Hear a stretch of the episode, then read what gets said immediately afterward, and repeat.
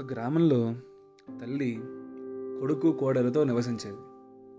ఆమె కొడుకు పెద్దవాడైనా ఏ సంపాదన లేకుండా జులాయిగా తిరుగుతూ ఉండేవాడు. ఎక్కడ తిరిగినా భోజనం వేళకు మాత్రం తప్పకుండా ఇంటికి వచ్చేవాడు. రోజు తల్లి అతడికి భోజనం పెడుతూ నాయనా ఈ చెద్దన్నం తిను అంటూ ఉండేది.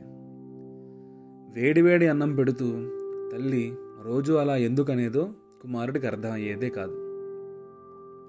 ఒకరోజు తల్లి ఏదో పని మీద బయటకు వెళ్తూ కోడలికి వంట చేయమని చెప్పింది.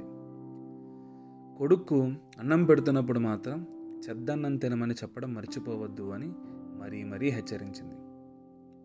కోడలు తన భర్తకు అన్నం వడ్డించింది. అతడు తినబోయే ముందు చెద్దన్నం తినండి అంది. దాంతో అతడికి చాలా కోపం వచ్చింది అన్నం కూరలు అన్నీ వేడిగానే ఉన్నాయి కదా మా అమ్మలాగే నువ్వు కూడా చెద్దన్నం తినమంటావేమిటి అని భార్యను కోపగించుకున్నాడు. ఆ అమ్మాయి బిక్కమొహం వేసుకుని అత్తగారు నన్ను తప్పకుండా అలా అనమన్నారు అని సమాధానం ఇచ్చింది అతడు కోపంతో అన్నం తిననే లేదు. తల్లి ఇంటికి తిరిగి వచ్చింది. నాయన అన్నం తిన్నావా అని కుమారుణ్ణి ఎంతో ఆపేక్షగా అడిగింది. అతడు చిరాగ్గా అమ్మా రోజు నువ్వు వేడన్నం వడ్డించి చెద్దన్నం తినమని చెప్తుంటావు. ఇవాళ నీ కోడలు కూడా అలానే అంది. వేడివేడి అన్నం కూరలు చెద్దవి ఎలా అవుతాయి? అని అన్నాడు. తల్లి చెద్దన్నం అంటే ఏమిటి? అని ప్రశ్నించింది. ఉదయం వండిన అన్నం రాత్రికి చల్లబడుతుంది. చల్లబడిన అన్నం మరుసటి రోజుకి చెద్దన్నం అవుతుంది. ఇప్పుడే వండింది చెద్దన్నం ఎలా అవుతుంది? వేడన్నం అవుతుంది కానీ అని వెటకారంగా సమాధానం చెప్తాడు. తల్లి ఇప్పుడు నువ్వే ఆలోచించి చూడు.